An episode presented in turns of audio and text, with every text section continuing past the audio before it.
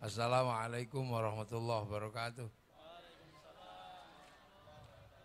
Bismillahirrahmanirrahim. Bismillah, alhamdulillah, wassalatu wassalamu ala rasulillah Sayyidina Muhammad ibn Abdillah wa ala alihi wa ashabihi wa azwajihi wa dhurriyatihi wa ahli baitihi wa man tabi'ahum bi ihsan ila yaumil qiyamah. Pak Rektor yang kita cintai dan kita banggakan, Wakil Rektor, nggih tasih pembantu rektor apa wakil rektor? Wakil rektor, para dekan,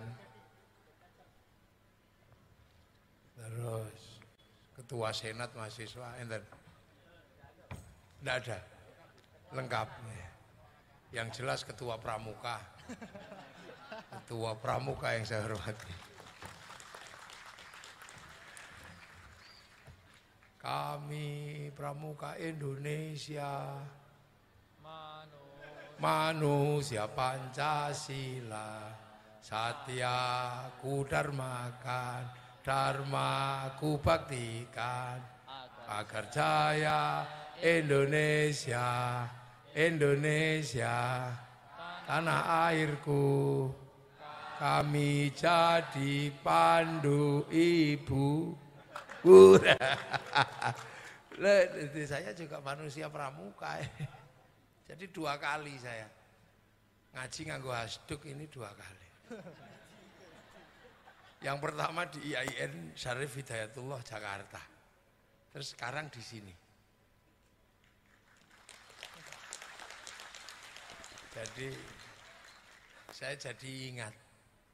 Jadi kiai yang ngaji pakai atribut pramuka itu saya, tapi dulu ada abahnya Gus Ipul. Jadi abahnya Gus Ipul, Kiai Haji Saifullah Yusuf itu, Kiai Yusuf. Itu ceritanya pernah pergi ngaji. Terus karena dulu kan jalannya itu jelek. Apa jatuh, apa ke sawah gitu, seluruh bajunya itu kotor. Lumpur tok.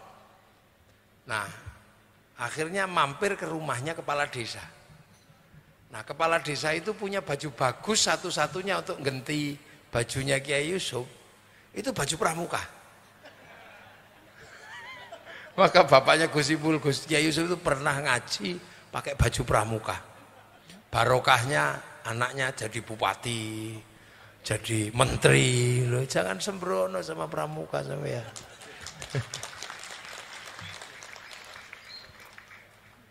Karena pramuka ini simbolnya tunas kelapa. Kelapa itu bisa jadi apa saja. Pohonnya, daunnya, bahkan kejatuhan kelapa juga mati. Kemberuan. Jadi setahu saya pramuka itu dulu Pak Baden Powell. Nah, Pak Baden Powell. Kalau sana kan mister, kalau sini Pak. Pak Baden Powell. Itu mengembangkan satu kedisiplinan agar orang bisa mengurus dirinya sendiri. Karena survival di zaman perang. Nah, di perang ini menjadi tren waktu itu. Pokoknya royoan ya perang, api-apian ya perang, menang-menangan ya perang. Sampai akhirnya ada perdamaian. Nah, membuat orang bisa mengurus dirinya sendiri. Ketika terjadi invasi, bisa menolong orang lain ketika terjadi perang. Itulah cita-cita dasar pramuka dulu. Untuk mengajarkan patriotisme. Maka kemudian kita bisa merasakan bahwa pramuka akhirnya ada di mana-mana, termasuk di Indonesia. Kalau nama di Indonesia ya pramuka, nama zaman dulu pandu.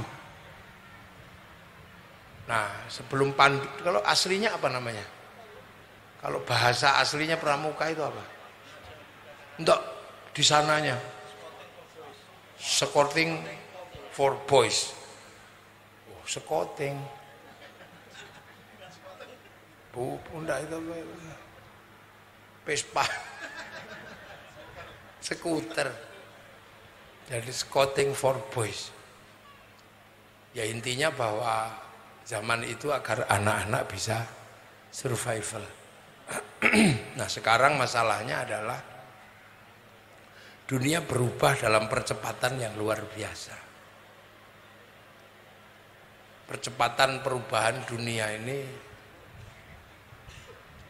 sesuatu yang tidak bisa dihindari. Apalagi ketemu milenial, sebuah zaman yang percepatannya luar biasa. Hal-hal yang tadinya analog dan konvensional hilang. Hilang. Makanya jiwa kayak Pramuka ini dibutuhkan. Jiwa besar ini dibutuhkan. Jiwa survive ini dibutuhkan. Jadi kalau kemudian Racana Sunan Kudus,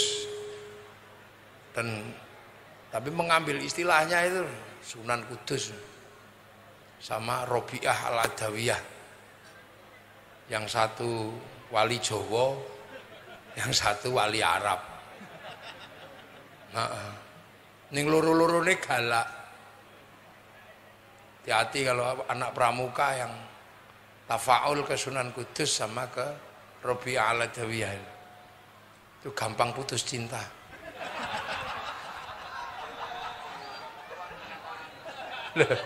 Loh ya, hati-hati. Sunan Kudus itu juga galaknya luar biasa. Bagaimana sistem pendidikannya itu terkenal keras. Gitu, karena putranya Sunan Ngudung. Wah itu galak. Udah dibilang nanti dulu nyerang Majapahit, serang gitu aja. Kanjeng Sunan Ngudung itu. Nah Rabi'ah Al-Adawiyah itu galak dalam cinta. Karena cintanya hanya kepada Allah. Makanya jangan coba-coba mencintai anak Pramuka IAIN Kudus. Loh iya kan? Rabi'ah Al-Adawiyah itu ditanya sama salah satu yang mencintainya. Rabi'ah, aku mencintaimu. Aku kasih pertanyaan, kalau kamu bisa menjawab, aku mau menerima cintamu. Apa Rabi'ah? Nanti aku di akhirat itu masuk surga apa masuk neraka? Waduh, mundur itu. Syekh Hasan Basri mundur. Nah, karena pertanyaan nggak bisa dijawab. Dan syairnya menakutkan Rabi'ah Al-Adawiyah itu.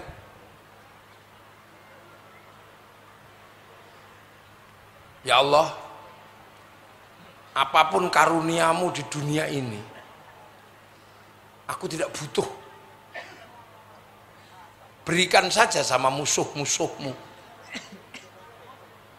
Dan apapun karuniamu di akhirat nanti aku juga nggak butuh. Berikan saja sama kekasih-kekasihmu. Kalau ibadahku ini karena aku pengen surga, tutup surga itu dariku. Tapi kalau ibadahku juga karena takut neraka, buka neraka, bakar aku di dalamnya. Tapi kalau ibadahku karena aku rindu padamu, ya Allah, awas, jangan kau palingkan wajahmu dariku. Urawani, ya. Diancam kayak gitu. Nah, apapun dari cerita itu, hari ini kita punya dua hal besar yang menyenangkan dan harus dijaga. Apa? Kita ini punya agama. Apalagi IAIN ya. Ini ada sesuatu hal besar yang harus dijaga. Mau apa saja ada sesuatu yang istimewa tapi juga agak memiriskan. Apa? Jadi setelah Islam ini pindah dari Arab, ya, dari Mekah ke Madinah, terus bergerak ke seluruh dunia. Ada yang bergerak ke Eropa, bahkan melibatkan panglima perang namanya sahabat Thariq bin Ziyad. Ada yang bergerak ke Cina, melibatkan sahabat, kalau Thariq sudah bukan sahabat ya, Thariq ini sudah, mungkin sudah zaman tabi'at tabi'in. Tapi kalau yang bergerak ke Cina, ini sahabat Sa'ad bin Abi Waqqas. Ada yang bergerak ke Afrika, termasuk sahabat Salman. Salini ae mikir aku ra iso nek ngene-ngene kaya arep mangan mik kae.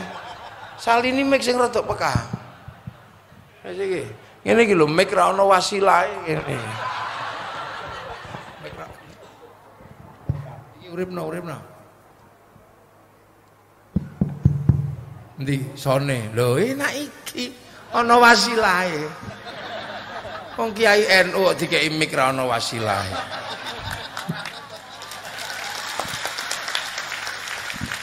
Lah ini kan enak iki lah. Lah aku ya ora iso maca kaya vokalis band.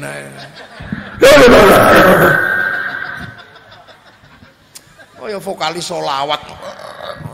Ngaji ya kadang ini ya. Jadi kita ini punya dua hal besar yang harus kita jaga, dan ini membanggakan sekaligus menuntut tanggung jawab bagi IAIN yang selalu mengatasnamakan Islam.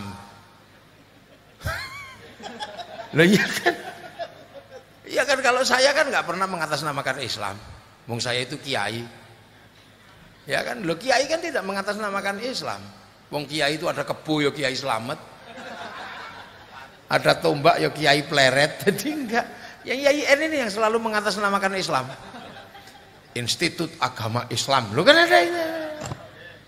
Ya, jadi makanya saya beling sama Pak Rektor ini miris. Ini kalau tidak hati-hati ya kita jaga. Jadi Islam itu bukan dari sini. Islam itu dari Arab sana. Rasulullah itu orang Arab. Makanya yang ketemu Rasul ya orang Arab.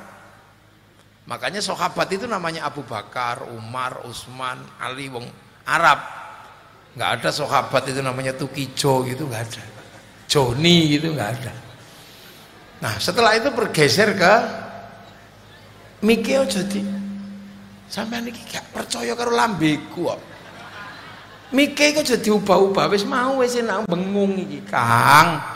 Krungu-krungu kuping sakmene kok gak krungu. Tukang son niku biasane ning mburi, dadi gak ero. Iya.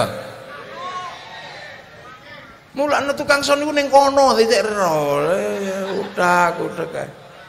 Suara sakmene bantere lho sik dibanterno meneh. Sampeyan nek kepengin ngaji suarane banter ngundang Habib Rizik banter suarane.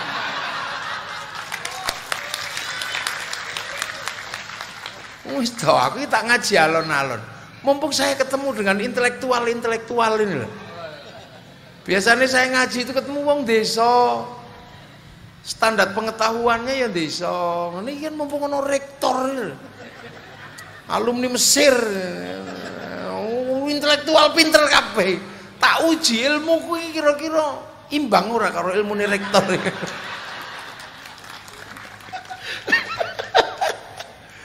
Jadi ada hal setelah Islam itu geser ke Madinah. Ini kan nggak berhenti ta ini. Bergerak kan? Ono sing bergerak ke Eropa, ada yang bergerak ke Afrika. Ada yang bergerak ke Cina dan melibatkan orang-orang besar. Yang ke Cina itu melibatkan sahabat Sa'ad bin Abi Waqqas. Yang bergerak ke Eropa melibatkan panglima perang. Yang ke Afrika ada sahabat Salman, macam sahabat top-top itu. Pertanyaannya satu, kenapa yang bergerak ke seluruh dunia dari jalur yang tadi itu berhenti? Pertanyaannya kan itu, kenapa berhenti? Yang ke Eropa berhenti, yang ke Cina berhenti, yang ke Rusia berhenti, yang ke Afrika ya nggak jalan. Tapi kenapa yang ke Indonesia berubah menjadi kekuatan yang tidak pernah berhenti sehingga menjadi kekuatan Muslim terbesar di dunia? Lo tepu oreo, kau usah sungkan-sungkan. Ini untuk apa? Menjawab dari beberapa orang yang akhir-akhir ini selalu mempersoalkan, kita ini muslim tertindas, kita ini lemah, kita dikriminalisasi, untuk menjawab orang-orang ini bahwa kita hari ini real muslim terbesar di dunia ada di Indonesia. Jadi Islam itu bukannya kok cuman bergerak ke sini, ke semua negara, ke semua jalur, ke semua rukun Ka'bah itu ada Yamani dan macam itu, semua bergerak.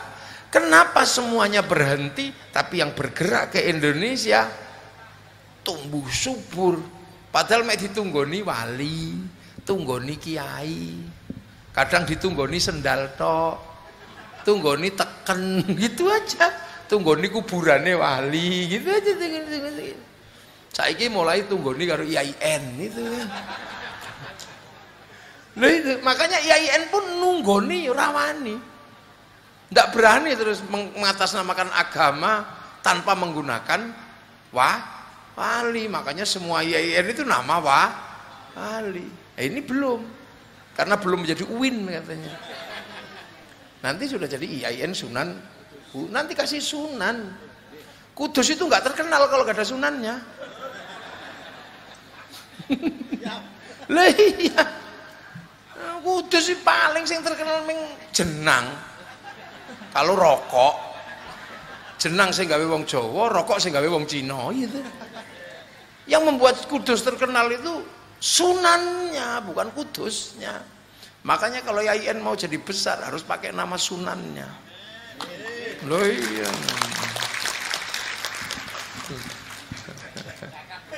Catat nih, catat. Loh ijazah. Itu satu. Ya, jadi ini satu yang mesti ada di kepala kita tentang bahwa Islam bergerak ke seluruh dunia. Hari ini membuktikan Islam yang paling kuat, paling besar ada di Indonesia, paling riang gembira, paling asik, paling nyenengno. Jadi orang Islam itu Islam Indonesia. Onone meng seneng tok. Wong Islam ning kene seneng, ora diweden-wedeni. Saiki kan ono sing senengane meden-medeni ta. Nek ora jenggoten mlebu neraka. Ngono iku ono. Wis iku aja dirungokno sing ngono iku wong. Islam penakut itu enggak usah didengerin. Yang kedua, ada satu hal yang bangsa lain enggak ada yang bisa memiliki. Apa? Persatuan. Dan itu nyata, bukan teori. Apa?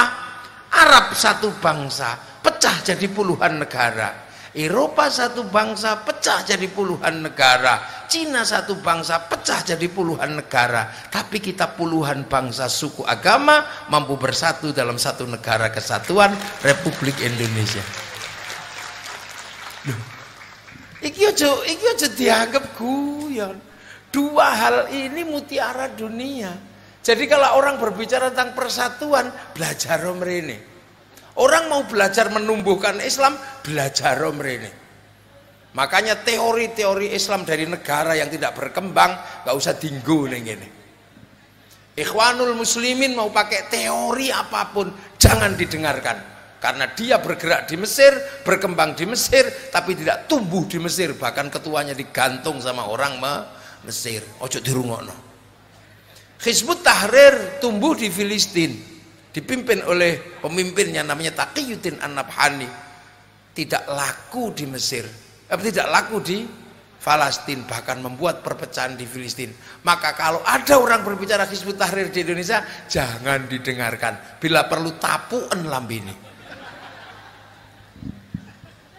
Loh, semua orang punya teorinya masing-masing.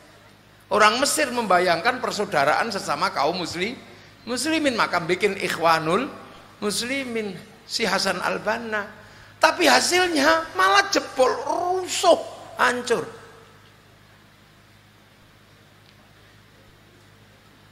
Libya betapa makmurnya, begitu dia ngomong khilafah hancur negaranya. Suriah begitu ngomong khilafah hancur negaranya. Taliban di Afghanistan, kampungnya Sayyid Jamaluddin al-Afghani, begitu ngomong jenggot dan celana cingkrang, bedil-bedilan sekarang, tembak-tembakan nggak ada ujungnya. Mending kita setiap hari ngomong selawat, rukun. Ono wong mati, rukun. Ngomong riyoyo, rukun. Makanya bangsa Islam yang paling riang gembira ya di Indonesia. Terus paling seneng lah. Barioyo seneng-seneng sudah, halal bihalal, dari kampung ke kampung, dari istana sampai RT seneng-seneng. Sudah halal bihalal. Ini nggak ada tuntunannya. Ya sudah, kalau kamu nggak ada tuntunannya, aku nggak tuntunan dewe. Loh ya kan? Orang mengatakan ini tuntunannya mana? Halal bihalal itu bid'ah. Rasulullah nggak bikin halal bihalal. Wong larangannya rawono el kopo bakas. Akhirnya kita kumpul, ya riang gembira Islam kita ini. Itu belum selesai, wis kumpul bulan Dzulqa'dah. Napa? Pamitan haji, walimatu safar. Setiap mau pergi haji pamitan tonggone, anggur Cina payu, loh besek payu, plastik resek payu, ustadz ceramah payu. Sound system payu, payu kabeh. Riang gembira, iki degan payu. Nanti itu belum selesai, perputarannya geser ke walimatul arus, bulan besar. Kawinan gedang payu, janur payu, kuadi payu, rias manten payu, ayu-ayu riang gembira. Iku rung rampung mengki terus niku napa? Peringatan Hijriyah, udah suronan aliyong. Esok sore awan bengi sampai kiai ini pegel ngeladeni pengajian. Apa yang terop pelaku sudah berputar. Nah, itu riang gembira. Itu belum selesai nanti itu saparan, itu sapar, bubur sapar, oh, rame indah. Nanti sebentar lagi maulid. Ngono wis mulutan, ada yung tukang terbang itu sampai jebol tangannya. Oh ini lagi diluk nanti ganti gon, udah ganti gon, udah riang gembira, riang gembira. Nanti belum selesai wis Dzulqa'dah, Dzulqa'dah apa? Bakto mulut, khol Syekh Abdul Qadir Al-Jilani, alam tindindi. Habis itu putaran berikutnya. Recepan, walau recepan peringatan munggah langit diperingati wis padha. Habis itu ruah, sedekah bumi, sadranan, wala wis pokoke. Bar ngono adus bareng menjelang Ramadan. Bar ngono Ramadan, kolek payu, mercon payu, panci bekas payu, nggo bangun. Ini nggo bangunke wong adu, wong sahur, klundeng. Habis itu sahur sakarepmu. Nah, habis itu nanti mudik, ya Allah tiket payu apa payu. Loh, kondisi Islam yang riang gembira seperti ini, aja mbok ilangi. Kalau ini hilang, maka yang terjadi adalah apa? Hilangnya kebersamaan. Nah, ulama Indonesia itu paling pinter bangun kebersamaan. Makanya nih ono terus iku bid'ah. Oh coba rungokno. Karena kalimat-kalimat itu tidak pernah membesarkan Islam, tapi malah menghancurkan Islam. Aja tinggo. Wong ribut perkara kathok cingkrang, ngono rasa dirungokno. Kita orang Islam Indonesia sudah tidak mempersoalkan celana cingkrang atau enggak. Kenapa? Karena dulu jubah ketika datang disebut baju syar'i. Baju syar'i ra iso dienggo tandur pari, ra iso dienggo dadi nelayan. Mula karo para wali diketok baju syar'i itu. Potongan baju syar'i namanya sar'un. Wong Jawa gak duwe huruf ain duwene monggo padha maka sarun jadi sarung. Ini udah selesai. Anda mau isbal cingkrang karena dilinting munggah. Nek kepengin rodok ngisor didun dono, tapi aurat tertutup baina surra warruk ba puser karo lho nek takbir mesti sempurna. Allahu akbar mesti nyantol wong ana lintingane bebetan. Lho makane melu kiai sarungan luwih aman timbangane melu kiai celononan. Ya jelas luwih aman. Kiai sarungan kok ditutno, mesti dijak wong digandoli wedi utuk. Ayo nek ora diplotrokno kan repot akhire. Ya. Lah nek sampean melu kiai celononan disaduk ngono ya ora bakal mesti sampean gandoli tetep ora mlotrokno wong celononan. Lho, ya udah gitu. Nah, pertanyaannya sederhana, kok bisa menghasilkan satu desain seperti ini? Ini siapa yang kerja? Siapa yang kerja? Yang kerja yang bawa Islam. Nah, ini perbedaan prinsip antara santri dan intelektual. Mudah-mudahan IAIN Kudus ini juga ayo berdebat karo aku. Yang diajarkan di pengetahuan perguruan tinggi, Islam disebarkan oleh saudagar. Tak tolak nih aku. Islam itu disebarkan oleh wali. Kalau buku-buku pengetahuan modern positivistik pasti menyebut Islam digerakkan disebarkan oleh saudagar. Tak tolak nih aku. Karena itu nggak sesuai teori. Teori ini rusak kalau Islam disebarkan oleh saudagar. Lah kenapa? Karena saudagar itu tidak diterima ngomong agama di agama sebelum Islam. Wong ditulis sebelum agama Islam beragama Hindu. Loh kok bisa ditulis yang menyebarkan Islam itu saudagar?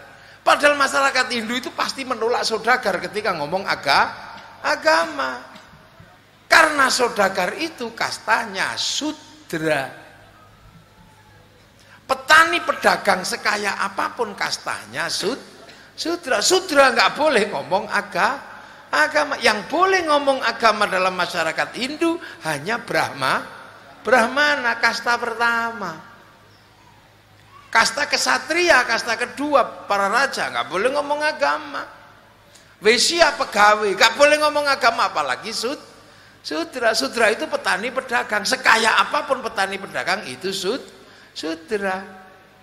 Makanya Islam disebarkan oleh wali, karena yang bisa ngimbangi para Brahmana ya wali. Sama-sama la khaufun alaihim walahum ya, sama-sama nggak punya rasa takut. Karena kedekatan Brahmana dengan yang widi, kedekatan wali dengan Allah. Paling yang dipersoalkan kemudian oleh para intelektual perguruan tinggi, referensinya mana wali itu? Cara kerjanya seperti apa wali? Ya nanti dulu. Wali kok padakno dosen. Kalau melakukan pekerjaan butuh penelitian. Habis itu pakai referensi opsit loksit ngono itu. Wali ra ngono. Lah wali itu tidak seperti itu, butuh imperatif kategori ngono ora urus kuwi. Wali itu kalau pengin sesuatu untuk melakukan kerja itu langsung browsing, langsung download kemana? Ke cloudnya Allah. Allah itu punya cloud, punya harddisk besar di langit sana, namanya Lauhil Mahfudz. Ditengok sama Rasulullah, jadi pusat datanya dunia itu ada di langit, namanya Lauh. Orang Yahudi Nasrani menyebutnya dulu kok namanya Tabut Sulaiman. Orang Yunani menyebut kotak Pandora. Orang Jepang membayangkan kotak Doraemon. Nah, jadi sekarang anak milenial lebih mudah difahamkan tentang konsep cloud. Karena hampir semua kegiatan anak sekarang ketika dunia milenial ini dikendalikan oleh dunia digital dikendalikan oleh satu server besar namanya cloud, dan itu ada di satelit. Nah, Islam juga diajarkan dunia ini ada pusat datanya, bahkan daun jatuh pun di pusat data itu ada, namanya Lauhil Mahfudz. Nah, para wali itu browsing langsung ke lauh. qalu rabbuna Allah tsumma istaqamu tatanazzalu alaihimul malaikah alla takhafu wala takhzanu. Makanya wali itu kalau download langsung 25 tahun download gini. Syekh Abdul Qadir Rabi'ah Al-Adawiyah download ini selama hampir 30 tahun.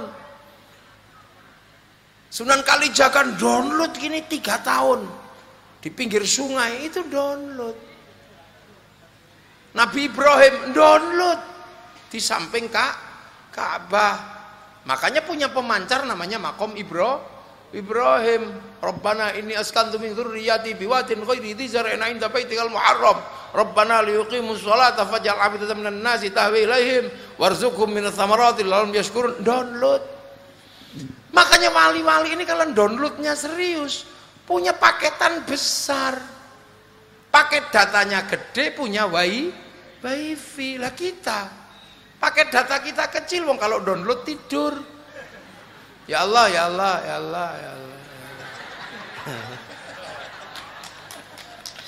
ya Allah, ya Allah, ya Allah, ya Allah, ya Allah, suwene loh. Makanya kehidupan dunia ini kan persis kehidupan lauh. Hari ini dunia sampean dikendalikan oleh smartphone. Smartphone terhubung dengan satelit. Maka apapun yang sampean lakukan dengan handphone itu, dengan smartphone, akan ada jejak digitalnya. Begitu juga manusia punya nyawa terhubung dengan lauhil mahfudz. Maka apapun yang dilakukan oleh manusia ada jejak digitalnya, sirra wa alanan. Iya, sampean bayar, sampean subhanallah ono ganjarane sami mawon. Kalau yang ini bayar, ini malah dapat bonus. Loh, makanya manusia itu sama sekarang tahu gampang itu. Ya kan suka kirim gambar, kirim berita, kirim apa. Syaratnya cuma satu, punya kuota. Kalau nggak punya kuota dan wifi, cari wifi gratisan. Ke warung.co.id. Manusia dulu juga sama, pengen kirim doa, kirim fatihah. Kalau nggak punya paketan data, ya cari wifi gratisan. Wifi-nya siapa? Wifi-nya Nabi, wifi-nya wali. Kalau di sana .co.id, di sini ila ruhi ila hadrati, namanya tawasul. Itu teknologi kuno. Teknologi kuno.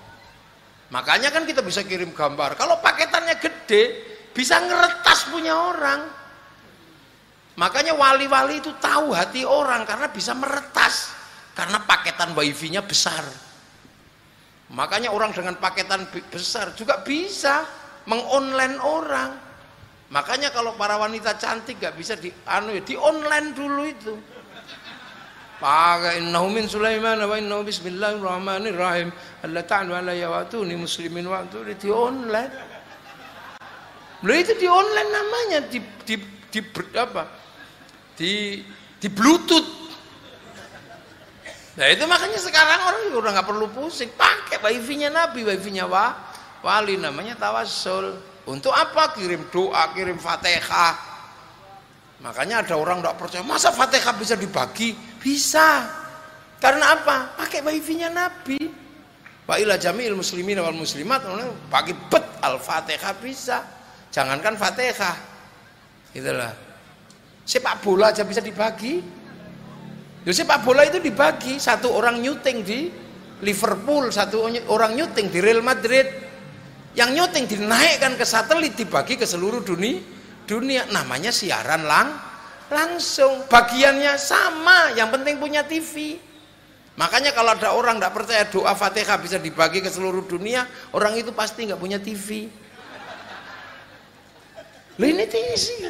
Loh, makanya kalau saya menanya, wali-wali ini kerjaannya ya wali browsing.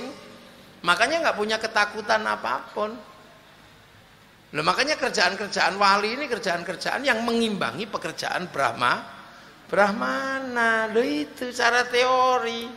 Makanya kalau kemudian IAIN ya mesti pakai nama wali. Karena yang punya klaim agama adalah Universitas IAIN. Iya, makanya kalau tidak pakai nama wali itu namanya anu itu apa tidak apa namanya kalau meninggalkan hak paten gitu kan. Itu plagiat itu namanya. Makanya harus pakai nama wali karena apa? Yang punya klaim itu adalah IAIN. Nah, dulu yang bekerja itu para wali. Makanya kalau ada IAIN kok mengatakan bahwa yang menyebarkan Islam para saudagar, ini mesti konslet ilmu pengetahuannya. Nah itu secara ilmiah.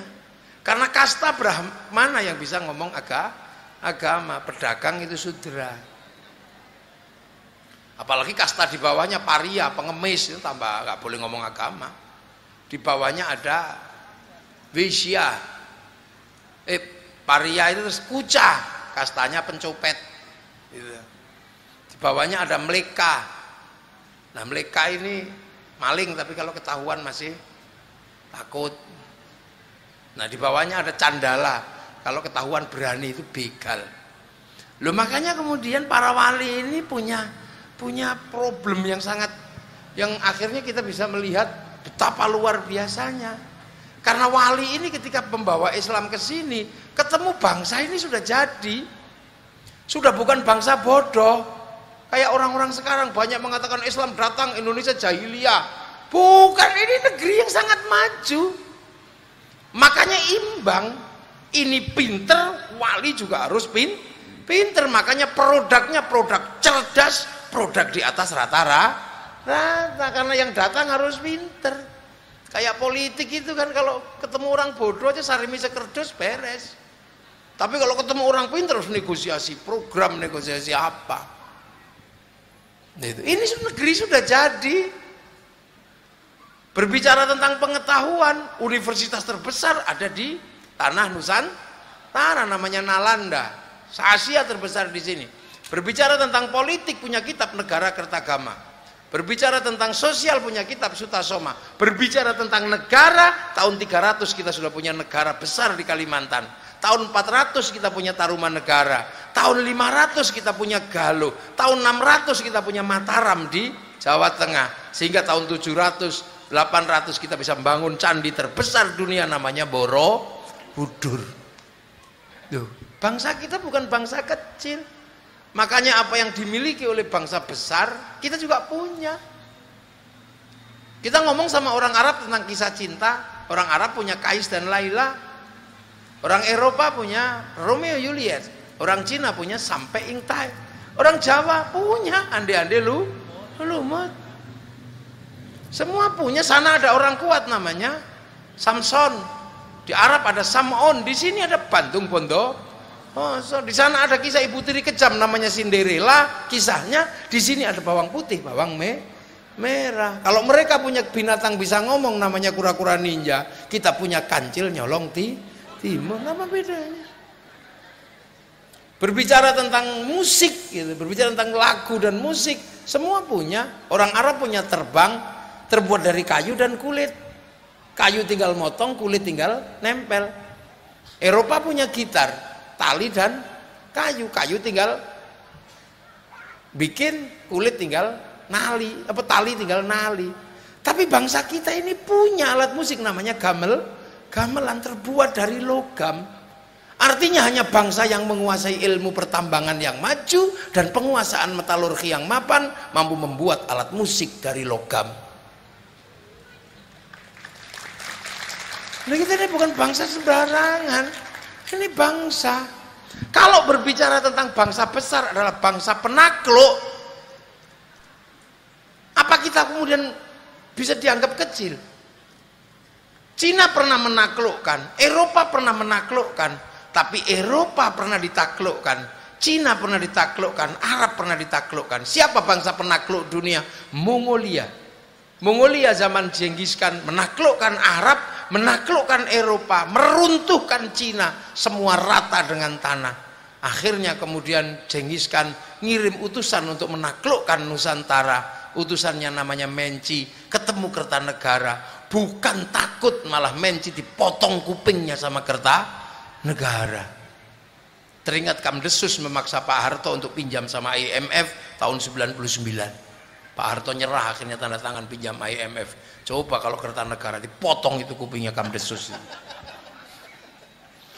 Lah, Kemudian Mongolia datang ke sini dengan gerakan pasukan multinasionalnya. Kertanegara bikin ekspedisi Pamalayu, pertempuran terjadi di Selat Malaka.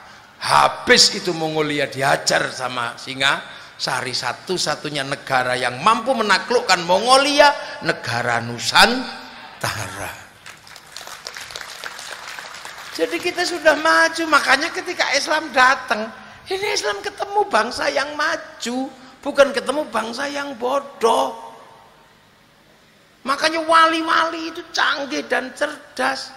Afrika ketemu bangsa bodoh, Eropa ketemu bangsa bodoh, masuk sini ketemu bangsa hebat, sudah punya agama.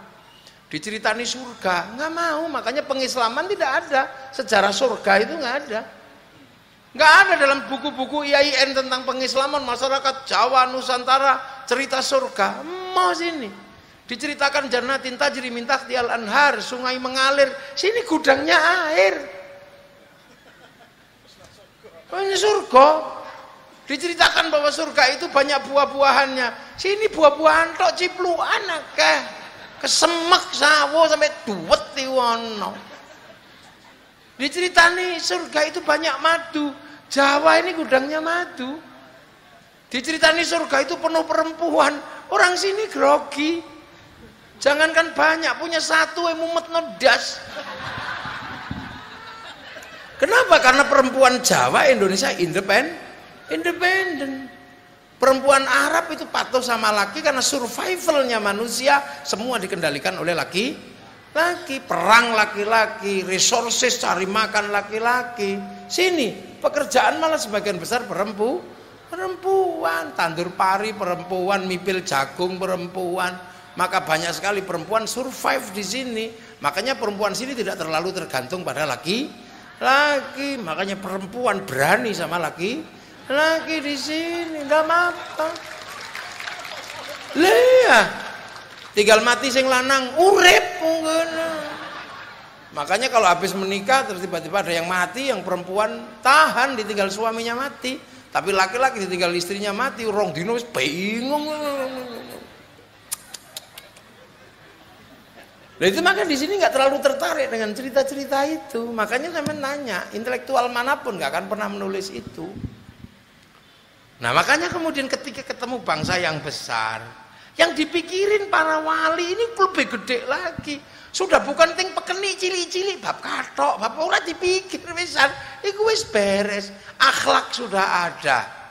Kepantasan sudah ada, budaya sudah ada. Semua sudah komplit. Ngapain kemudian melakukan dekonstruksi budaya? Ngapain? Ora perlu. Ngapain melakukan dekonstruksi ora perlu. Wis dadi kabeh, tinggal ngiseni li utam mimma makarimal akhlak. Makanya wali tidak perlu melakukan pekerjaan dekonstruktif, karena apa? Di sini semuanya sudah berjalan sesuai dengan kehendak Islam yang rahmatan lil alamin. Tinggal apa? Tinggal merangkai, tinggal membingkai. Manusia yang sudah beradab, sudah rukun, ini dibingkai gitu aja. Makanya kemudian para wali membingkai. Masyarakat yang berbeda-beda ini dibingkai aja, biarlah hidup bersama, berbeda suku, berbeda bangsa, berbeda agama, tapi tetap dalam satu kehidupan yang harmonis, dalam sebuah kehidupan saling bertanggung jawab. Nah kemudian itulah, makanya sudah ngomong muslim kafir enggak, tapi membuat tetap kehidupan yang saling bertanggung jawab. Tawaran Islam apa? Islam punya tawaran, kullukum ra'in wa kullukum mas'ulun an ra'iyati. Kalian semua adalah pemimpin yang harus hidup saling bertanggung jawab. Maka kemudian penerapan konsep ra'iyah, hidup berbeda tapi saling bertanggung jawab, mulai dimasukkan menjadi konsep bersama. Manusia yang berbeda dititipkan kepada Rasulullah, dibingkai dalam kehidupan ra'iyah. Ra'iyah itulah yang sekarang diserap ke bahasa kita menjadi rakyat. Jadi rakyat itu bahasanya Rasulullah. Kita bukan people. Kalau people itu vox populi vox dei, suara mayoritas, suara Tuhan. Begitu dia mayoritas, dia akan membayangkan dia menjadi wakil Tuhan. Kita juga bukan komunisme. Kalau komunisme proletariat, Proletar ketika kumpul maka akan menghasilkan diktator proletariat.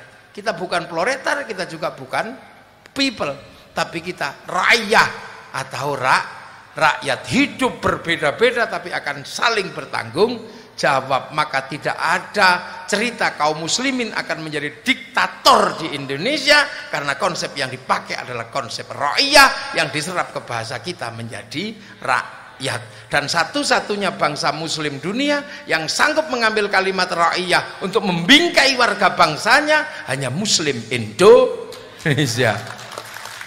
Gak ada, hanya muslim Indonesia. Yang ke Eropa muslim kafir, habis. Yang ke India muslim kafir, habis.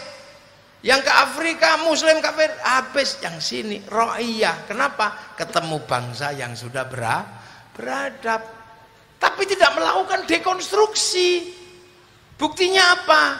Yang kawulo masih boleh menyebut diriku kulo, yang sahaya masih menyebut diri saya, yang abdi masih menyebut diri abdi, yang pukulun masih menyebut diri ulun.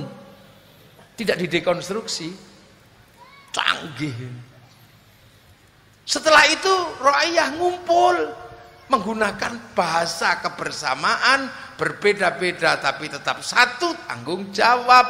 Ketemu dalam bineka tunggal ika, ketemu dalam konsep musyarakah yang akhirnya dikenal dengan bahasa masyarakat. Dalam konsep perbedaan, kalau terjadi sesuatu, wasyawirhum fil amri, bicarakanlah menjadi sesuatu yang hasilnya adalah musyawarah. Nah, dalam masyarakat yang berbeda ini, kalau ente mau mimpin, jangan lupa pimpin dengan hati yang jernih. Makanya kerakyatan dipimpin oleh hikmah. Hikmah itu apa? Ud'u ila sabili rabbika bil hikmah. Cerdasnya luar biasa nenek moyang kita. Nah, teritorinya ra'iyah, teritorinya masyarakat ini, karena yang mendesain adalah para wali, maka teritorinya disebut wilayah. Wilayah itulah yang akhirnya berubah menjadi Negara Kesatuan Republik Indonesia.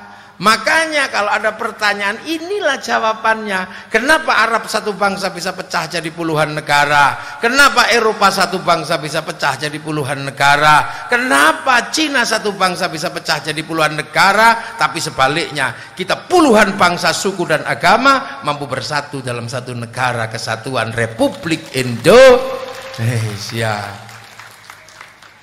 Loh, makanya kalau sudah berbicara tentang konstruksi negara, konstruksi keislaman di Indonesia, sampai pada titik puncak Majelis Permusyawaratan Rakyat, Dewan Perwakilan Rakyat. Ini konstruksinya jelas. Makanya kalau ada orang di sini berbicara Islam tidak menggunakan konstruksinya para wali, itu sesungguhnya dia sedang mau merusak kebersamaan di Indonesia. Makanya kita ini meneruskan dari berbeda-beda kita satukan. Makanya kiai itu selalu berusaha menyatukan. Bagaimana agama bikin persatuan bukan perpecahan. Makanya di hari-hari tadi dikumpulkan terus biar bersatu, teruji secara kualitatif dan kuantitatif. Ya habis halal bihalal kumpul, semuanya terus kumpul sepanjang tahun. Dan kalau sudah kumpul, persatuan terjaga, roda ekonomi berputar. Nah, itu yang terjadi. Makanya dari sesuatu yang sangat religius di dalam dibawa keluar menjadi wilayah publik, agama dibawa ke wilayah publik. Untuk apa? Membangun kebersamaan. Inilah.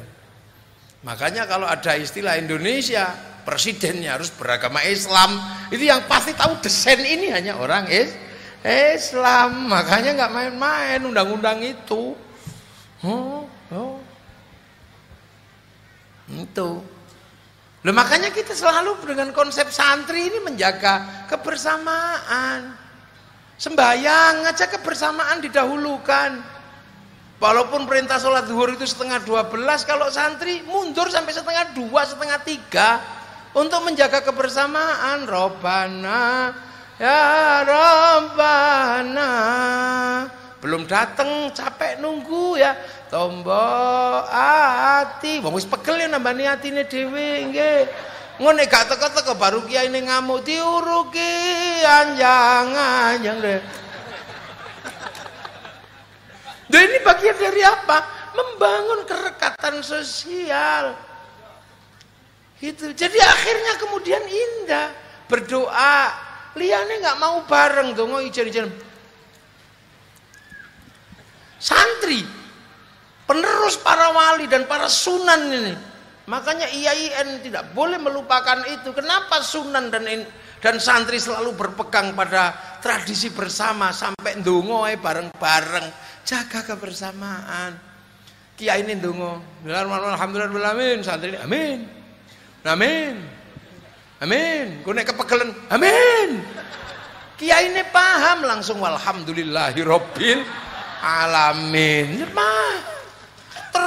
Jadi circle kebersamaan dalam doa, mulai dari tarekah, istighosyah, tapi begitu semuanya bergerak, maka digerakkan konsep doa ini bergerak ke alun-alunku Kudus, bila perlu ke Simpang 5 sama Semarang. Kudus berzikir, Jawa Tengah bertakbir, berzikir. Begitu sudah sampai alun-alun Dungo ini, sampai alun-alun Kudus berzikir, sudah nggak pernah bertanya. Seluruh ro'iyah yang berbeda-beda terlibat. Ono sing teko dodol bakso, ada yang datang bawa aroma manisnya, nggak pernah ditanya sampean muslim apa enggak, nggak pernah. Berbeda-beda, berpondong-pondong dalam satu gerakan. Ono sing dodol sendal, ono sing dodol tahu petis, ono sing dodol apa aja terlibat di situ. Kehidupan berjalan, roda ekonomi berputar.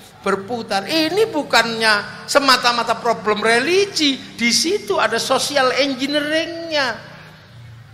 Jadi nggak semata-mata. Makanya kalau problem religi orang bertanya ini bintang loh, yon kosetul. Di negara lain kita tidak temukan itu. Kenapa di sini ketemu? Itu konstruksi persatuan yang ada di Indonesia. Selawat, ini kan modelnya selawatan ini. Beda-beda di sini. Ya terserah zaman mau selawatan model apa. Mau model Arab ya boleh. Marhaban ya nurul aini, marhaban. Marhaban, marhaban, Jaddal Husaini, Allah marhaban, marhaban. Salawatan model santri.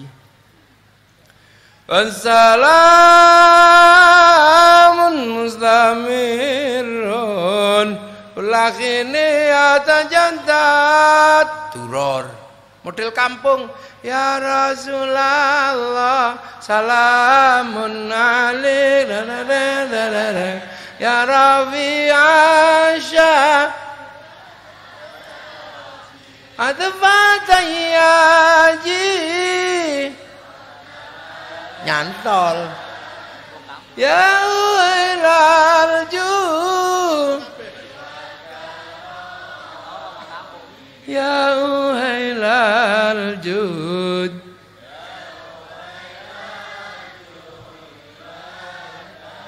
lah iso kabeh. Nih sampean sing solawatan ra iso nirokno ameh.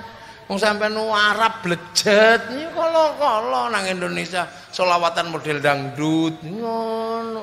Ora kok sing keri cokot boyo ae ameh. Sekali-sekali Joko tingkir ning aja sing ngombe dawet.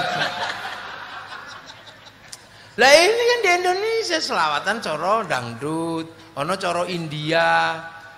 Ya Rasulullah salamun alaik, ya Rabbani wa antaraji anfatayyaji alami ya wailarju tum hi ho mat roi tum hi ho. Lho iku India kok piye sampean.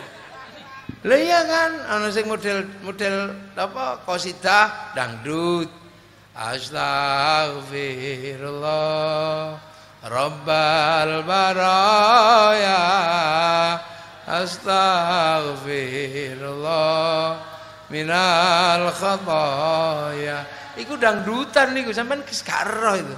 Itu dulu lagune Awara. Sing nyanyi Abdul Qadir. Tuhan pengasih lagi penyayang tak pilih kasih tak pandang sayang setiap jejak langkah perbuatan pasti akan mendapat balasan. Sampai karo ini sing jawonan ya Nabi salam alaika ya Rasul salam angeli ya numpak wes sing lagi putus cinta ya Nabi salam ya Rasul salam iku Jawa niku yen arep cerita karo sapa. Tapi begitu gerakan ini sudah menyebar kemana-mana, disatukan, kumpulkan di alun-alun Kudus. Kudus bersolawat. Kalau sudah seperti itu bergerakan ke sana, wusus pelaku kabeh, el sapek payu, odong-odong payu, sepur-sepuran payu, dodol slayer payu, dodol sepanduk payu, sampai gagang pancing payu.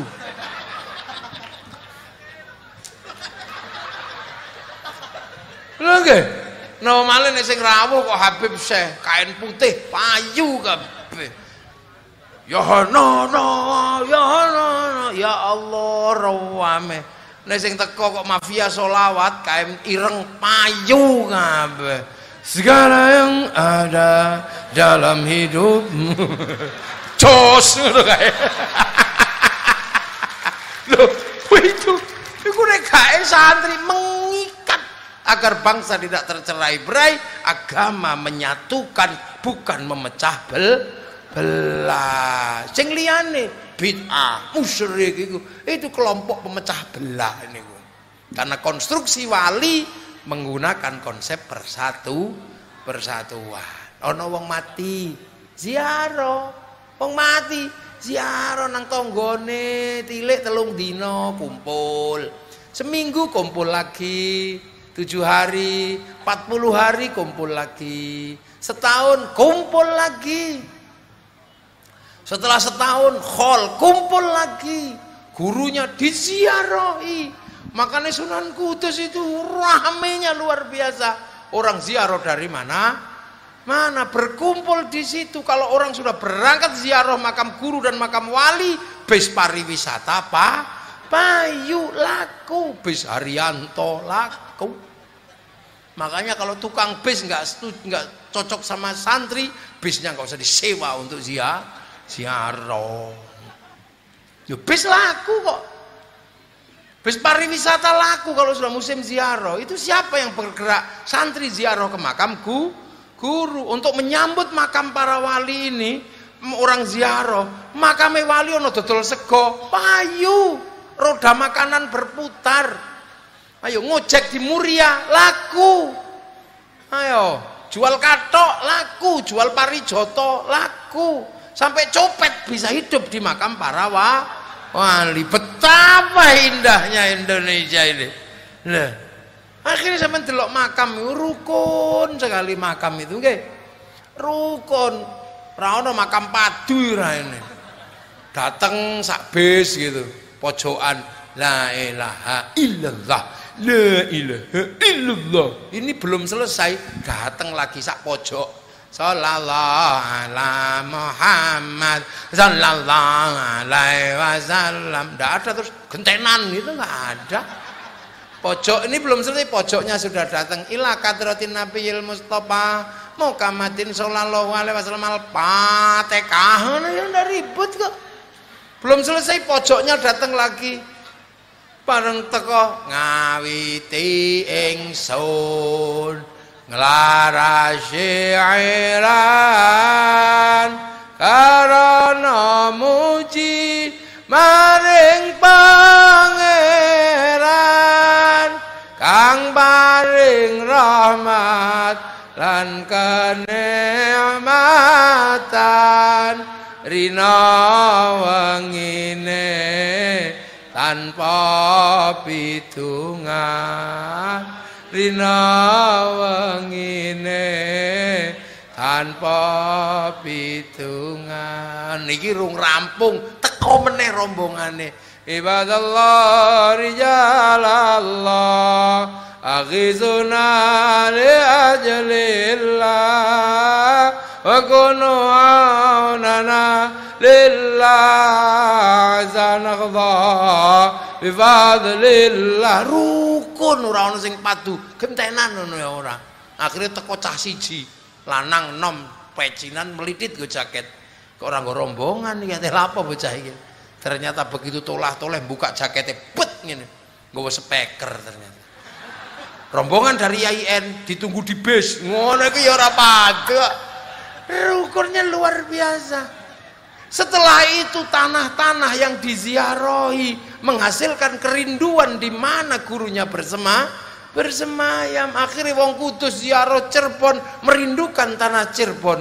Wong Kudus ziarah Surabaya rindu tanah Surabaya karena ada makam para gurunya ono Sunan Ngampel. Setiap tanah di mana gurunya bersemayam dirindukan dan merindukan tanah-tanah itu. Inilah cikal bakal cinta pada tanah tanah air. Lah mangka no wong sing seneng ziarah kubur bakal dadi teroris. Arep ngebom wedi karo Surabaya wong ono makame Mbah Ngampel. Makanya seluruh teroris rano sing seneng ziarah kubur. Ini konstruksi budaya dipakai dan dibangun untuk menahan agar bangsa tidak pecah. Ora kok malah pilpres dikira perang Badar. Iki piye to?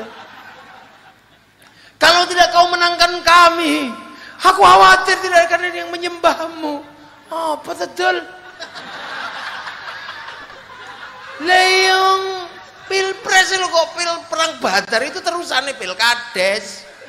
Nek ning desa pilkades, nek kabupaten pilbub, nek provinsi pilgub, nah nek kelas presiden pilpres, pesta demokrasi biasa mawon ya ono dangdute wong pesta demokrasi, ono dangdute kadang ono duwike ya biasa. Lah iya kan? Lho iya. Diterima wong biasa jenenge uang bensin. Nek diterima IAIN jenenge sumbangan. Nek diterima kiai bisaroh. Lah ya. Karena apa? Ini berbanding lurus dengan sesuatu yang sudah ada semenjak belum ada Indonesia. Apa? Jer besuki mawa beo. Lo ada. Jadi logika-logika kultural itu juga dilindungi. Namanya indigenous knowledge, indigenous culture juga dilindungi. Jok salah gitu lah. Makanya orang-orang kalau nggak paham desain ini ribut aja perkara jenggot ribut, ziarah kubur ribut, apa ribut sampai takbir itu ribut. Kenapa? Para wali wis ora mikir ki sing pekenik-pekenik. Lah kok iki sing teko ting pekenik-pekenik karena mikir besar ora iso, akhirnya mikir sing cilik-cilik ben payu. Karena pikiran besar sudah diselesaikan, mereka hidup damai di Indonesia, tapi mereka sedang berpikir sesuatu yang sudah dilewatkan pada zaman itu. Lagi loh, saja nih wong mundur, iki jenenganemu aku mundur, alon. Makanya sampean kalau mau jadi DPR ya ndak apa-apa, itu sah. Ngono, nek ndek dhuwit ya tuku wae gak apa-apa. Loh iya, wong banter daduwe wani dadi DPR tuku masa wong waras ratuku. Jadi makanya ketika jadi DPR liyane bayar sampean bayar sing IAIN ini bayar. Ya enggak apa-apa, nek ora bayar ya mesti kalah. Jadi banding-bandingke, saing-saingke ya mesti kalah. Wong uang bensin itu money politik. uang bensin kurang ngenai, yo kalah. Sumbangan kurang ngenai, yo kalah. Nah itulah. Nah agama ini juga sesuatu yang kalau tidak dipegang secara hati-hati, klaimnya besar. Orang tidak berani sama agama karena klaimnya Nabi dan klaimnya tuh Tuhan. Wong nek nyekel agama mesti atas nama Nabi dan tuh Tuhan. Makanya kiai coro santri itu dibatasi, kiai loro, kiai sekti sama kiai kurang sekti. Kalau kayak saya ini kiai nggak sekti, makanya nggak perlu dibatasi. Wong iso diinterupsi, Gus kesoren, udah selesai deh. Tapi kiai sekti itu nggak bisa dibatasi. Siapa? Ono kiai ra iso dibatasi, wong sekti wonge khotib. Wah kalau kiai itu sudah jadi khotib wis ora ono wong wani, sudahlah. Kalau sudah ittaqallah, sapa sing wani? Interupsi ra wani. Makanya kiai yang sudah khutbah itu kiai paling sakti, enggak ada musuhnya sudah. Kalau enggak terima famallahu fala jum'atalah, mandek sudah. Makanya biar khotib-khotib itu tertib sama kiai dibatasi pakai tek dan tongkat. Begitu mau cotek mesti ittaqallah gitu. Arep ngene tak kei ucul sebul kipas angin bubar.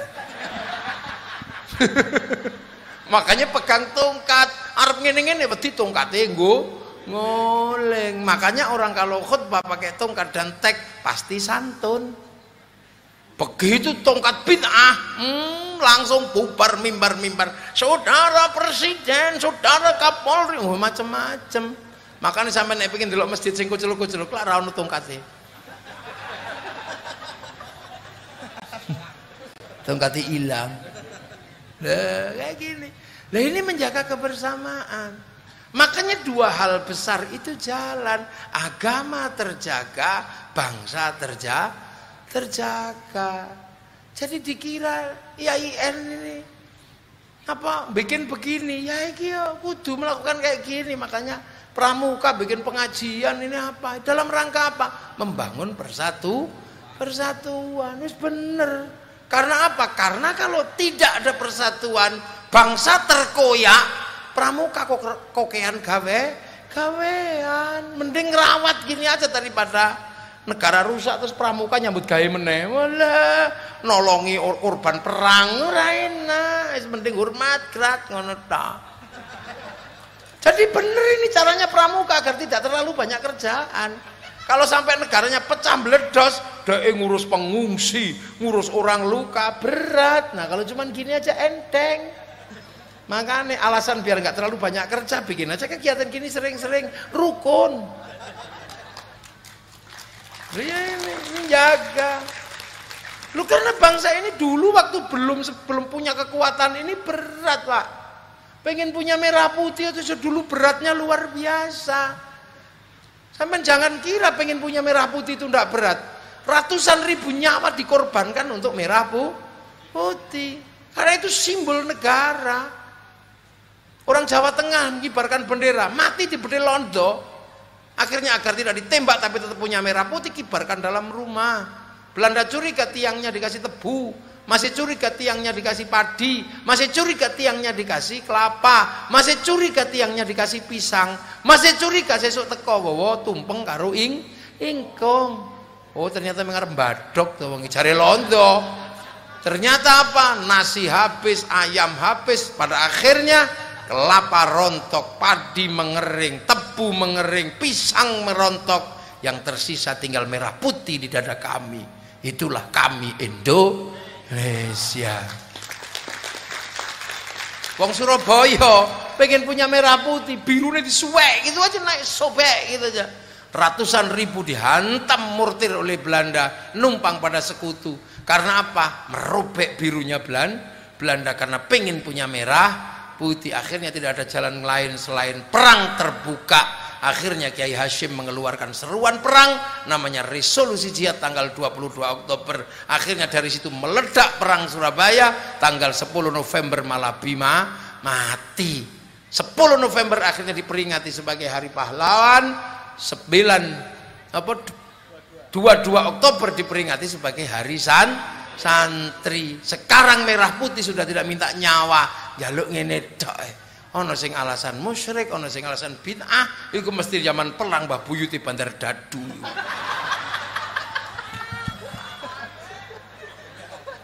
Lho iya, ngene coy mo. Makanya orang-orang dulu kok demi persatuannya, demi harga diri. Jenderal Sudirman paru-parunya separuh berangkat perang. Sakitnya kayak apa? Paru-paru separuh kok lungo perang. Sekarang malu kita. Gudikan BPJS Ramadan ributnya Masya Allah. Emang nggak kelas kesatria, kelas sudra itu cerewetnya. Ya, Bung Karno pidato atas nama bangsa Indonesia. Soekarno Hatta, Belanda nanya, Bung, negara berdaulat mana yang menyerahkan kekuasaan dan daerahnya kepadamu? Kok kamu menyebut atas nama bangsa Indonesia?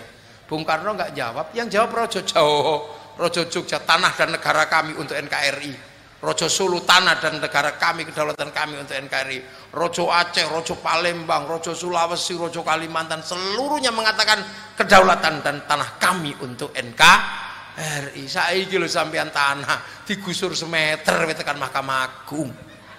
Panjen ra kelas blas wong saiki. Nggih. Bung Karno budal ke Belanda. Karena politik etis beliau pinter, menjadi orang terbaik alumni Belanda. Cita-cita Belanda apa? Agar Bung Karno pulang menjadi pegawainya Belanda. Tapi Bung Karno tidak memilih itu. Bung Karno memilih berdiri bersama rakyat Indonesia, melakukan perubahan, memperjuangkan kemerdekaan. Intelektual doktor-doktor mikiro Indonesia ojo menurut Belanda, menurut ojo ngono Indonesia, menurut Sunan Kudus piye piye. Ngono lho, mlakno jenengi Sunan Kudus. IAIN Kudus. Kudus sing ora terkenal nek ora ono Sunan Kudus. Nah, mangke UIN kapan? UIN, nah itu kudu. Biar semua orang ingat bahwa siapapun yang mengklaim Islam di Indonesia nggak boleh meninggalkan nama Sunan atau Wali. Iku jenenge ora gosop iku baru. Iya dong, ngono. Makanya sampean jangan lupa setiap tahun ziarah makame Sunanku Kudus sing wangel IAIN Semarang Wali Songo ning ora tau lunga ziarah. Lu gosop kuwi jenenge. Andane Pak Taufik ya. IAIN Wali Songo sebab sing sampean telepon jare Gus Taufik IAIN gosop IAIN Wali Songo. Mengklaim diri Wali Songo ora tau ziarah ning makame wali. Urip enak sebab jeneng wali malah ora tau dolan. No. Isek ra kaya copet sing ning makame wali ben dina ziarah.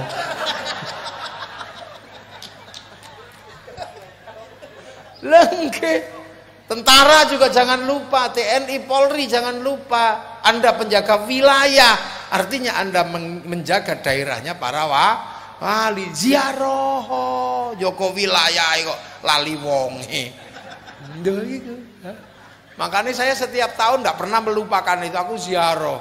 Bulan, kondo anune, kondo juru kuncine. Iki putune arep teko Mbah matur nuwun ning poro. Nggih monggo-monggo mlebet mawon ten langsung teng makame Njung Sunan. Ngoten. Wong panjenengan kene sing bendina keliling arep tak jelasno. Mbah, Islam sakniki pun ngeten. Ngono kono juru kunci sing ora paham. Ana wong teko ngono ini bukake seminggu pisan. Masalah umat iki bendina kok makam buka seminggu pisan. Ya apa juru kunci ya radong ya ngono kuwi padha. Putune teko arep curhat karo mbahne dikuasai juru kunci. Dadi iki juru kunci rada koclok iku ya kuwi. Angel ngono kuwi. Iya kan ini sampai nang ini gini ben sampean kepethuk juru kunci. Aku ning makame Mbah Muryo, aku pengen tak wah ini bukake lho Mbah Muryo kok dadi teke juru kunci ku terus piye? Sunan Muria itu teke wong sak Indonesia, teke kabeh para wali. Nek ana wong arep mara curhate ora kok dibuka seminggu pisan. Iku jenengane wong wali biyen mbendina makame uripe iku nampa tamu lah kok iso. Iki malah dibatasi tamu seminggu pisan kaya ketua DPR ae. Lho ngono, mulane makame wali digedhekno. Apa meneh makame Sunan Kalijaga. Njeng Sunan Kali iki bendina trimo tamu. Saiki makame seminggu pisan dibuka. Iki juru kunci rapate dong ya ngono. Kan danono nih padha juru kuncine. Nek Sunan Kudus ndak siapapun buka ya curhat nembane lungguh. Lha iku baru wali tenanan. Wali kok dikuasai juru kunci. Wali iki kabeh penjaga wilayah, IAIN jaga pengetahuan, kiai jaga budaya dan tradisinya. Dengene iki dengene iki. Makam wali hanya terima tamu seminggu pisan. Iki piye ta? Heh. Dengene kadang ya ora ngerti soal niku. Niku biyennya pekatik-pekatik sing ora patek paham ngono ku biasa. Ya. Mulane sesuk ayo budal nama kami wali-wali iku. Iya nek curhat kandhani Mbah, perjuangane panjenengan sakniki pun tekan dadi IAIN. Ono mara, buka ora ditutup, kunci ditutup iki. Iki kaya masjid dadi ora omahe Gusti Allah, omahe takmir iki dadi. Takmir ngunci masjid kan itu berarti orang-orang Baitur Rahman itu, Baitur Takmir. Lah nek IAIN beda, pancen IAIN iku tek rektor, terserah rektor buka apa ora ya nek rektor tak karep. Seminggu pisan dibuka ya ora apa-apa pancen IAIN. Tek rektor ora apa-apa. Ngono lho. Seneng kita ini enggak ngerti. Bukake dina pontok. Ya nek dina pon nek dina wage kepegelen ya wage ganti juru kunci. Nek wage kliwon ya ganti juru kunci. Wong sak Indonesia wong milenial nganggo suwe-suwe males terus online tok. Meng ilah-ilah kadruti Wali Songo ngono ya rampung sampean dodol sego. Ora payu. Wong-wonge terus online ngono tok. Nah iya, makanya wali-wali sing makame buka mesti rame. Nah sing makame ditutup sepi. Ya tak kandhani iki sampean. Dikene iki sing nerusno, keliling arep cerita, Mbah perjuangane panjenengan wis sakmene. Mbah perjuangane panjenengan wis sakmene. Mbah ngono iki. Lha ngono kadang ono sing juru kuncine malah gleleng. Wah, ini cuma seminggu sekali buka aja. Aku diwaduli karo kanca-kanca sing ziarah. Ning apa wong iki kene ono YouTube sampe ngatakan juru kunci. Heeh. Ambo kok Ka'bah ngono. Wong Ka'bah lu didemok mendina oleh. Ya wis ngono mawon. Lha iki jam piro ta iki? Jam 3 luwih gedhe. Jam piro? Wis 4:30 wis sesuk meneh. Lah itu caranya kita menjaga bangsa, menjaga agama. Dadi cero ngono lho. Ya cero. Kadang terus terang wali-wali inilah yang punya Indonesia, dijogo, tabaruki, melano makam wali wis teko ana tamu khusus ngene bukaan ora usah tak ngenteni dinane kaya ngerti wong mati ae. Nggih ngono dibaksul masailno karo IAIN. Ada enggak aturan ngono? Arep nyuntuh makame Kanjeng Nabi kabeh ya ora apa-apa ono ora sing delok. Amma ba'du. Lha iki gek mukadimah kula.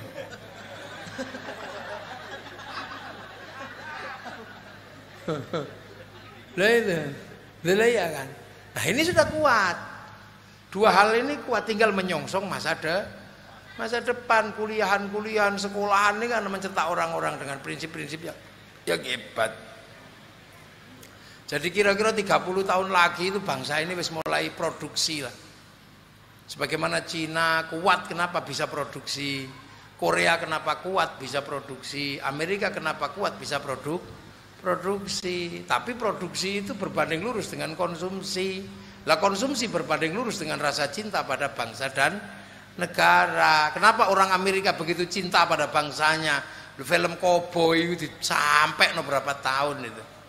Cowboy dari Cowboy A sampai Cowboy Z sampai The Last of the Mohican, semua Wild West semua diceritakan dengan bendera yang terus berkibar. Akhirnya rakyat Amerika tahu sejarah Amerika. Begitu kalah dengan Vietnam, orang Amerika nggak boleh malu, tutup kemaluan Amerika dari Vietnam, bikin Rambo 1-6. Malu dengan Cina, bikin American Shaolin, American Kung Fu. malu dengan Jepang, bikin American Samurai, American Ninja, bahkan samurai terakhir dari Amerika namanya Tom Cruise dalam film The Last Samurai. Sampean mesti sik tercengang, kiai kok ero ya ngawur. Di Cina film kungfu dibuka terus nggak pernah berhenti. Kungfu Cina. Amerika samurai di Jepang dibuka sampai bagaimana Jepang menjelaskan Tokugawa dan restorasi Meiji, konflik paling berdarah sesama anak bangsa, jelaskan dengan cara sederhana lewat anak-anak kecil dalam film Samurai X dengan tokohnya Rurouni Kenshin. Ini gerakan-gerakan seperti ini dibutuhkan di Indonesia. Orang Cina bikin Mulan, Samkok, bahkan yang memproduksi adalah Hollywood. Kita belum punya film Kertanegara, Sumpah Palapa, ini tidak punya kita. Yang menjelaskan kepada anak-anak bahwa kita punya masa lalu. Masa depan Malaysia adalah masa depan yang rentan karena bangsa sah bandar.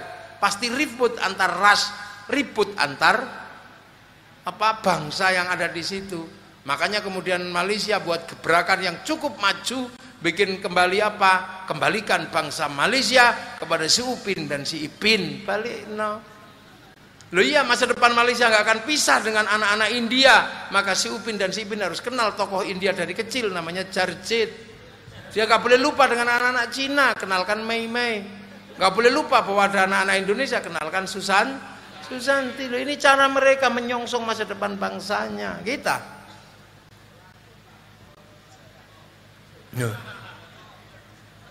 Loh lah ya itu makanya butuh. IAIN mesti memproduksi bagaimana anak-anak kita mengenal bangsanya, karena milenial ini sudah lupa dengan ikatan-ikatan yang bersifat nasional, taunya transnasional.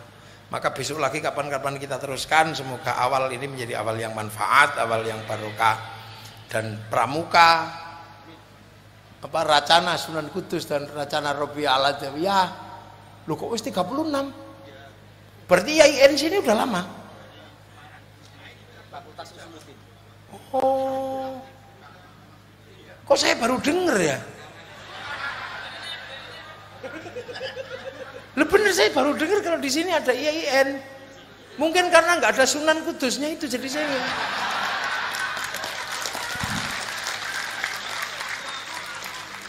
Iya, jangan sampai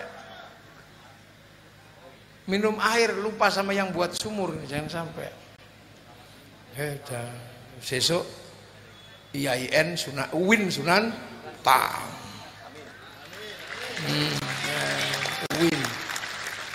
UIN Universitas Islam Negeri Sunan Kudus. Dulu kan baru IAIN, Institut Agama Islam Nekat. Loh ya kalau dulu nekat, cah pondok randi duit kuliah murah. Itu Pak Said itu dulu. Pak Said itu alumni IAIN itu. Kuliahnya baru 60.000 itu setahun. Satu semester. 135. Oh berarti podo aku wis. Tak pikir luwe larang aku. 135. 135.000 sak semester. Kosnya 75.000 satu tahun.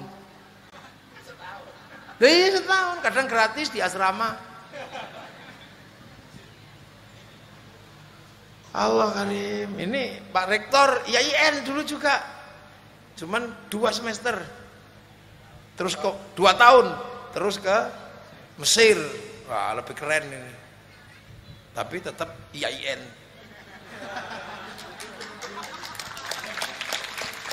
IAIN. Ikhtiar dulu para pendahulu agar institusi itu ada pendidikan. Mudah-mudahan semuanya bermanfaat. Semua diridhoi Allah. Racana yang kita ulang tahun ini juga menjadi racana yang barokah. Al-Fatihah.